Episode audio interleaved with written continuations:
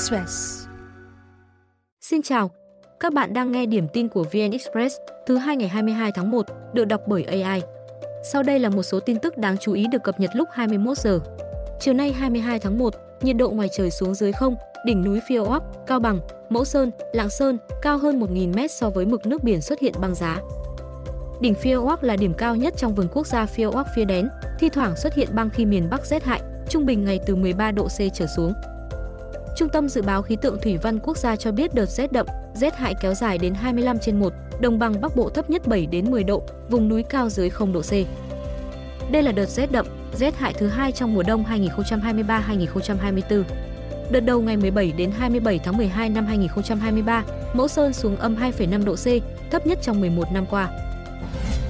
Liên quan đến vụ án 27.000 sách giáo khoa giả, trong phiên phúc thẩm ngày 22 tháng 1, khi bị cáo buộc nhận 300 triệu đồng bảo kê sách giả, cựu cục phó quản lý thị trường Bộ Công Thương Trần Hùng nói được khuyên nhận tội để án nhẹ song vẫn quyết kêu oan vì trọng danh dự và liêm sỉ. Tại phiên sơ thẩm, ông Hùng bị tuyên 9 năm tù do nhận hối lộ. Theo bản án sơ thẩm, sau khi bị phát hiện in 27.300 cuốn sách giáo khoa giả, bà Cao Thị Minh Thuận, giám đốc công ty Phú Hưng Phát, án sơ thẩm 10 năm tù, kháng cáo xin giảm nhẹ hình phạt cùng Nguyễn Duy Hải, lao động tự do, nhờ ông Hùng tha. Đổi lại, bà Thuận sẽ chi 400 triệu đồng. Sau trao đổi với Hải, ông Hùng hướng dẫn thay đổi lời khai về nguồn gốc, chuyển thành sách do người khác mang đến ký gửi. Tại phiên tòa hôm nay, bị cáo Thuận khai trong quá trình bị kiểm tra, thấy ông Hùng đi qua đi lại chỉ đạo người này người kia nên biết là người chức to nhất đoàn công tác. Bà Thuận chủ động liên lạc với Hải do biết có nhiều quan hệ để xin số điện thoại của ông Hùng. Nói ông Hùng không bao giờ cho gặp, bà Thuận khai đã bàn bạc với Nguyễn Mạnh Hà, giám đốc một công ty in. Án sơ thẩm 6 năm tù, tội sản xuất, buôn bán hàng giả, không kháng cáo, đưa tiền cho Hải để hối lộ. Bà Thuận khai sau hối lộ thì công việc được giải quyết như mong muốn. Ông Hùng khẳng định các bị cáo trên đều khai sai. Ông Hùng nói không phải là cấp trên trực tiếp để có thể tác động đến Phương. Theo cựu cục phó Hùng, khi nhận được phản ánh về sách giả đã trực tiếp báo cáo với cục trưởng, thông tin này hoàn toàn bí mật và còn dặn sẽ trực tiếp dẫn tổ công tác đến hiện trường bắt quả tang. Quay lại cáo buộc nhận hối lộ, ông Hùng khẳng định chưa bao giờ và sẽ không bao giờ nhận tội. Dù trong giai đoạn điều tra, nhiều người bảo ông nhận tội nhận hối lộ 300 triệu, nhưng ông nói không nhận nên phải kêu oan, vì là người trọng danh dự và liêm sỉ. Ông cho biết, ngày 14 tháng 7 năm 2020, đang ngồi quán cà phê với hai đồng nghiệp ở phố Nguyễn Xí, quận Hoàn Kiếm, thì Hải gọi điện một lúc sau, Hải đến, nói việc phát hiện xưởng in của bà Thuận khiến làng xuất bản run sợ. Hải không nhờ vả gì xong trưa hôm sau đến phòng làm việc của ông để đưa quà. Trong phòng lúc này có hai đồng nghiệp, cũng là hai người đi quán cà phê với ông Hùng. Làm chứng việc này tại tòa, ông Nghiệp, một trong hai người, xác nhận có cuộc gặp tại quán cà phê, do ngồi tách ra nên không để ý nội dung cuộc trò chuyện của ông Hùng và Hải. Chỉ loáng thoáng chuyện sách sách vở vở gì đó, không nghe thấy có chuyện tiền nong, ông Nghiệp trình bày. Về buổi trưa Hải đưa tiền, nhân chứng này khai Hải đặt túi trên mặt bàn nói, chị Thuận gửi biếu 400 triệu, bây giờ đưa trước 300 triệu cho tổ công tác. Bốn người nói chuyện thêm một lúc rồi ông Hùng dục đi về vì mình có việc. Hai người đi về, riêng Hải nán lại. Sau bữa ăn trưa với ông Nghiệp, Hải theo ông về cơ quan, loanh quanh ở tầng 2, tầng có phòng làm việc của ông Hùng. Sau đó Hải đi đâu làm gì, có đưa tiền không, ông Nghiệp nói không biết. Mắt xích quan trọng trong cuộc đưa nhận tiền là Hải, do vắng mặt tại tòa nên được hội đồng xét xử công bố lại lời khai trong giai đoạn điều tra sơ thẩm. Trong đó, Hải khẳng định đã đưa 300 triệu đồng cho ông Hùng. Ngày mai, phiên tòa tiếp tục làm việc. Lã Quốc trưởng, Chủ tịch Hội đồng Quản trị Công ty Cổ phần Tập đoàn Capel vừa bị cáo buộc kêu gọi hàng trăm người đầu tư góp vốn, hứa trả lãi rất cao, rồi chiếm đoạt hơn 700 tỷ đồng. Cơ quan điều tra cáo buộc, trưởng muốn có tiền mua nhà, ô tô và tiêu xài cá nhân nên đã lên kế hoạch lừa tiền người dân. Bị can dùng pháp nhân công ty Capel tuyển dụng nhiều người và phong hàng trăm tổng và phó tổng giám đốc, giám đốc, phó giám đốc, trưởng nhóm. Những chức vụ cao. Tiếp đó, công ty Capel thành lập thêm 5 chi nhánh tại thành phố Hà Nội, các tỉnh Thanh Hóa, Bắc Giang, Cần Thơ, Nghệ An. Sau khi có các ban bệ và chi nhánh, trưởng cho quảng bá rầm rộ về các buổi hội thảo do mình thuyết trình, giới thiệu về tập đoàn Capel và tình hình kinh doanh, đầu tư của công ty. Những người dự hội thảo được mời tham gia các gói đầu tư với mức lãi cực cao kèm theo ưu đãi, phần trăm hoa hồng. Để tạo lòng tin cho nhà đầu tư, thời gian đầu, trưởng chỉ đạo các nhân viên dùng tiền người nộp sau trả lãi cho người trước. Tiếp đó, công ty Capel tiếp tục kêu gọi nhân viên, cộng tác viên, nhà đầu tư tìm kiếm thêm người tham gia để nhận tiền hoa hồng. Cơ quan điều tra xác định, từ 4 phần 2021 đến 4 trên 2022, trưởng đã ký kết gần 8.000 hợp đồng hợp tác kinh doanh, kêu gọi góp vốn của các nhà đầu tư với tổng số tiền hơn 700 tỷ đồng rồi bỏ trốn. Đến nay, khoảng 300 khách hàng, chủ yếu tại Hà Nội và các tỉnh phía Bắc, đã gửi đơn tố giác bị trưởng lừa tiền. Cảnh sát đang mở rộng điều tra, kêu gọi những ai là nạn nhân của công ty Capel đến phòng cảnh sát kinh tế thành phố Hồ Chí Minh để trình báo, phối hợp điều tra. Trong buổi hội đàm với Thủ tướng Phạm Minh Chính, Thủ tướng Romania bày tỏ mong muốn hai bên tăng cường hợp tác, đặc biệt trong kinh tế, thương mại. Thủ tướng Romania cho biết, nước này vừa đầu tư nâng cấp cảng Constanta, cảng lớn nhất trên Biển Đen và là một trong những cảng lớn nhất châu Âu, nhằm tăng khối lượng vận chuyển hàng hóa. Điều này sẽ giúp việc hợp tác với doanh nghiệp Việt Nam đạt bước tiến mới. Ông muốn Romania trở thành cửa ngõ giúp hàng hóa Việt Nam tiến vào thị trường châu Âu, đồng thời muốn Việt Nam trở thành cầu nối giúp hàng hóa Romania tiến vào thị trường Đông Nam Á. Thủ tướng Romania kỳ vọng kim ngạch thương mại hai nước sớm đạt mục tiêu 1 tỷ đô la Mỹ. Thủ tướng Phạm Minh Chính thăm chính thức Romania ngày 20 đến 22 tháng 1. Thủ tướng dự kiến hội kiến với Tổng thống, Chủ tịch Thượng viện, Chủ tịch Hạ viện Romania cũng như dự diễn đàn doanh nghiệp Việt Nam Romania. Việt Nam thiết lập quan hệ ngoại giao với Romania từ năm 1950. Kim ngạch thương mại hai chiều Việt Nam Romania tăng trưởng liên tục, từ hơn 200 triệu đô la Mỹ năm 2018 tăng gấp đôi lên hơn 400 triệu đô la Mỹ năm 2022. Chứng khoán đảo chiều những phút cuối phiên với tác động lớn của rổ VN30, trong đó HPG góp mức tăng nhiều nhất sau thông tin lãi đậm. Chốt phiên, Việt Nam Index đạt 1.182,86 điểm, tăng gần 1,4 điểm so với cuối tuần rồi. Số lượng cổ phiếu tăng và giảm giá trên sàn HOSE khá tương đương nhau, lần lượt là 246 mã và 223 mã.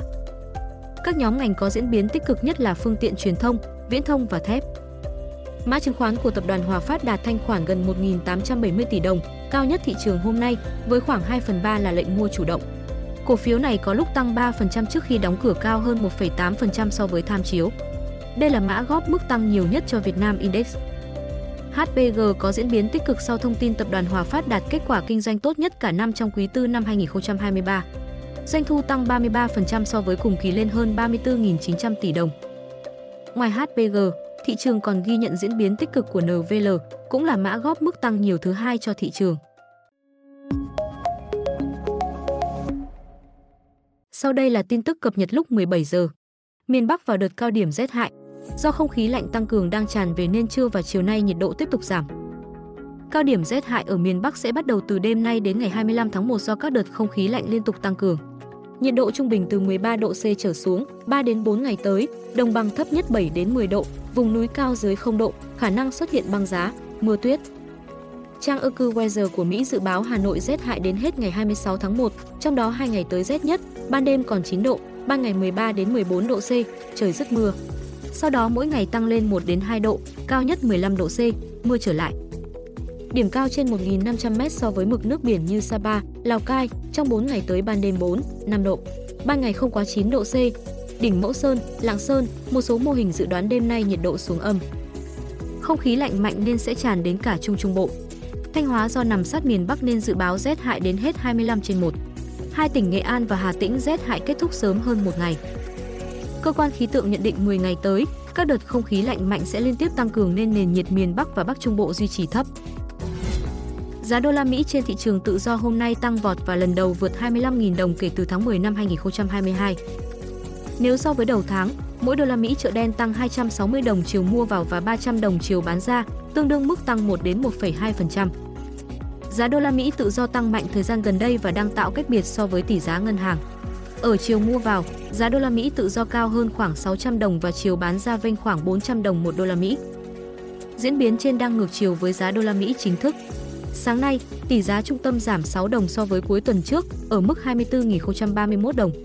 Các ngân hàng thương mại được phép niêm yết giá mua bán đô la Mỹ với biên độ 5% so với tỷ giá trung tâm, tức trong vùng 22.829 đến 25.232 đồng. Giá đô la Mỹ mua bán tại các ngân hàng đầu ngày cũng giảm nhẹ so với cuối tuần. Vietcombank yết tỷ giá tại 24.335 đến 24.705 đồng, tỷ giá tại Eximbank là 24.300 đến 24.690 đồng. Chỉ số đô la Mỹ Index đo lường sức mạnh của đồng bạc xanh vài ngày gần đây duy trì trên 103 điểm, cao nhất một tháng qua. Theo dự báo của ngân hàng UOB, tiền đồng có thể mạnh lên theo xu hướng chung của các đồng tiền trong khu vực châu Á, tuy nhiên vẫn bị hạn chế do kinh tế tăng trưởng khiêm tốn trong 2024. UOB dự báo tỷ giá USD VND sẽ giao dịch quanh 24.000 đồng trong quý 1 năm nay sau đó giảm dần trong các quý tiếp theo. Trong bối cảnh Cục Dự trữ Liên bang Mỹ, Fed ra tín hiệu cắt giảm lãi suất, Techcombank dự báo tỷ giá đô la Mỹ trên Việt Nam đồng đi ngang trong thời gian nửa đầu năm và có xu hướng giảm nhẹ 2% trong nửa cuối năm theo chỉ số đồng bạc xanh. Sáng nay, xe cầu gặp sự cố lúc gác dầm cầu đi bộ Metro số 1 khiến đơn vị thi công chậm trả mặt đường, tuyến võ nguyên giáp ở cửa ngõ phía đông ùn tắc 3 km. Xe cầu hỏng khiến việc gác dầm bị lệch, kéo dài thời gian thi công. Sự cố được khắc phục để hoàn trả mặt đường lúc hơn 7 giờ thay vì 5 giờ như trước. Thời điểm này xe qua lại đông gây ra ùn tắc. Việc này khiến ùn tắc kéo dài trên đường Võ Nguyên Giáp, đoạn qua cầu Rạch Chiếc, hướng từ thành phố Thủ Đức vào trung tâm thành phố Hồ Chí Minh. Trong 3 đến 4 giờ, hàng nghìn phương tiện liên tục dồn đến khu vực này, kẹt xe càng nghiêm trọng. Nhiều xe chạy từ đường song hành rẽ ra ngoài gây xung đột với hướng đi thẳng. Cảnh sát phải tiến hành phân luồng, đến hơn 9 giờ giao thông qua khu vực ổn định trở lại. Hiện, một số cầu đã được lắp dầm, thi công phần kết cấu phía trên. Dự kiến giữa năm nay toàn bộ cầu kết nối nhà ga trên cao hoàn tất để phục vụ khai thác metro vào tháng 7. Sáng nay, 22 tháng 1, hơn trăm cảnh sát tư pháp, cảnh sát giao thông, cơ động, hình sự được huy động giữ an ninh phiên xử 70 giang hồ hỗn chiến khi bảo kê đất tranh chấp, khiến hai người chết, 6 người bị thương. Đây là vụ án gây chấn động dư luận hồi cuối năm 2022. Công an tỉnh Kiên Giang sau đó phối hợp cục cảnh sát hình sự mở nhiều đợt truy quét tội phạm, bắt thêm hàng loạt băng nhóm xã hội đen ở Phú Quốc. Theo cáo trạng dài 96 trang của Viện Kiểm sát Nhân dân tỉnh Kiên Giang, nhiều năm trước, gia đình ông Nguyễn Văn Khiếu khai phá, canh tác thửa đất rộng 2,2 ha tại ấp Bến Tràm, xã Cửa Dương, thành phố Phú Quốc. Gần đây, ông bán đất cho Khúc Văn Đoài một kẻ được cho là có máu mặt ở địa phương với giá 11 tỷ đồng. Tuy nhiên, Đoài chỉ thanh toán 1,1 tỷ đồng, sau đó không trả tiếp, Đoài lấy đất phân lô, bán cho nhiều người xây nhà trong đó có Nguyễn Văn Trường, thuộc nhóm Giang Hồ Nông Trường. Ông Khiếu không đòi được tiền, nhờ Nguyễn Thị Bích Chi, Nguyễn Văn Tuấn, Đỗ Thị Ánh Hưởng giải quyết với thù lao ứng trước 250 triệu đồng và 50% giá trị đất khi xong việc. Nhóm này tiếp tục nhờ Thái Bus bảo kê, 50 người thuộc băng giang hồ được huy động cầm mã tấu, súng kéo đến thửa đất. Đoài, Trường cũng tập hợp khoảng 20 anh em ra ngăn cản. Hai bên lao vào hỗn chiến khiến hai người tử vong, 6 người bị thương. Viện Kiểm sát truy tố 50 người trong nhóm Thái Bus về tội giết người. 13 người trong nhóm nông trường bị truy tố tội gây dối trật tự công cộng. Riêng Hường, Chi, Tuấn, Thiếu, Đoài bị cơ quan điều tra tiếp tục xác minh, nếu đủ bằng chứng phạm tội sẽ xử lý sau.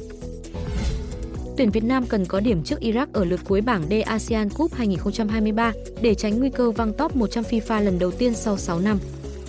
Cụ thể, trước giải đấu tại Qatar, Việt Nam đứng thứ 94 FIFA với 1.235,58 điểm.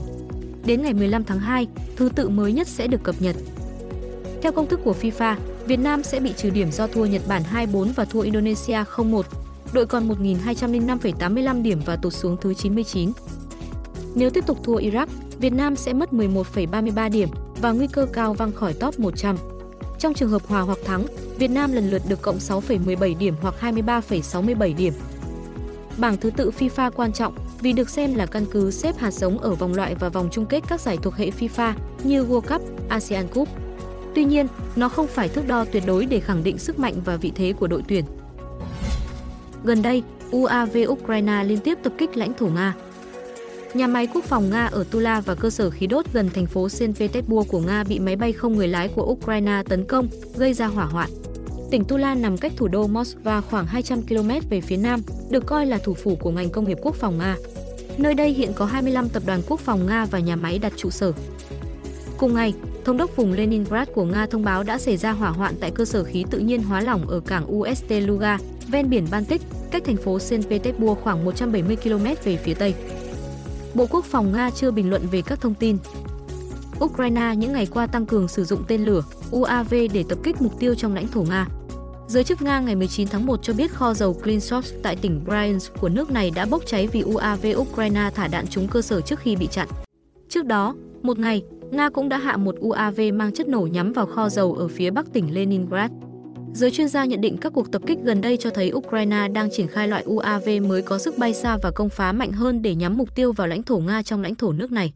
Thông tin sẽ tiếp tục được cập nhật lúc vào ngày mai.